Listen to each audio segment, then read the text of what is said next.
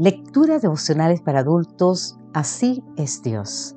Cortesía del Departamento de Comunicaciones de la Iglesia Dentista del Séptimo Día Gascoe en Santo Domingo, capital de la República Dominicana. En la voz de Sarat Arias. Hoy, 4 de enero, un Padre que provee para todas nuestras necesidades.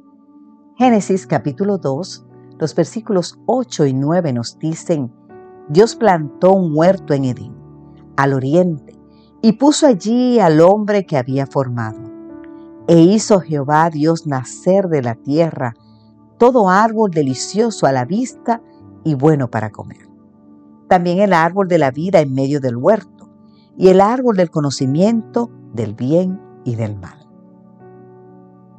El autor de este devocional nos cuenta que recuerda el día que nació su hija Chanti y el día que fue a recoger al aeropuerto a su hijo Alan, que nació lejos de donde vivíamos.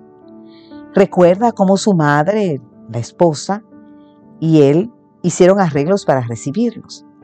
La primera ropita, sus cuartos, los utensilios para comer, algunos juguetitos y unos cuadros de Jesús para que la primera vez que echaran un vistazo a su habitación supieran que iban camino al bautisterio. Estábamos felices, nos cuenta. Se preguntaban constantemente qué necesitaba un bebé, porque queríamos tenerlo todo listo cuando llegaran. Así es como el autor de este devocional dice que ve a Dios en el texto de hoy. Léelo de nuevo tratando de imaginarlo en cada cosa que hizo Dios. No hay duda, He aquí un retrato de Dios que lo muestra como un padre feliz por la llegada de sus hijos, que con presteza se ocupa en proveer para todas sus necesidades materiales y espirituales. Es interesante que cuando aún no existía el pecado en este planeta, Dios ya se ocupaba de proveer para las necesidades de sus hijos.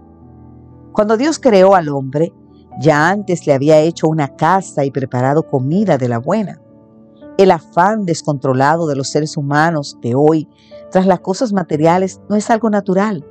Es un claro indicio de que nos hemos alejado de Dios.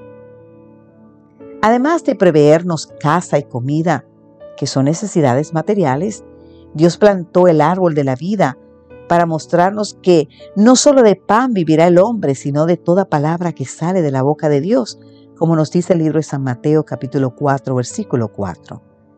Era como decir a un bebé, aunque ya tienes casa y comida, tu existencia sigue dependiendo de mí. Esta es la misma lección que necesitan aprender quienes teniendo cosas materiales se olvidan de Dios, creyendo que no lo necesitan.